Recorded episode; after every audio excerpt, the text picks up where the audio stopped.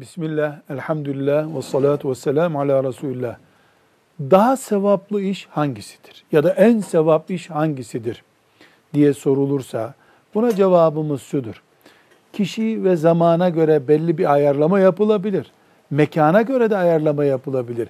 Kabe'nin önünde tavaf etmek dünyanın hiçbir yerinde olmayacağı için en sevaplı iştir denir. Ama farzlardan daha sevaplı bir iş olmaz. Farzdan sonra vacipten daha sevaplı bir iş olmaz. Ondan sonra nafilelerden sevap olur. Ana babanın hizmetini yapmak varken arkadaşla muhabbet etmek, çay içmek daha sevaplı bir iş olamaz.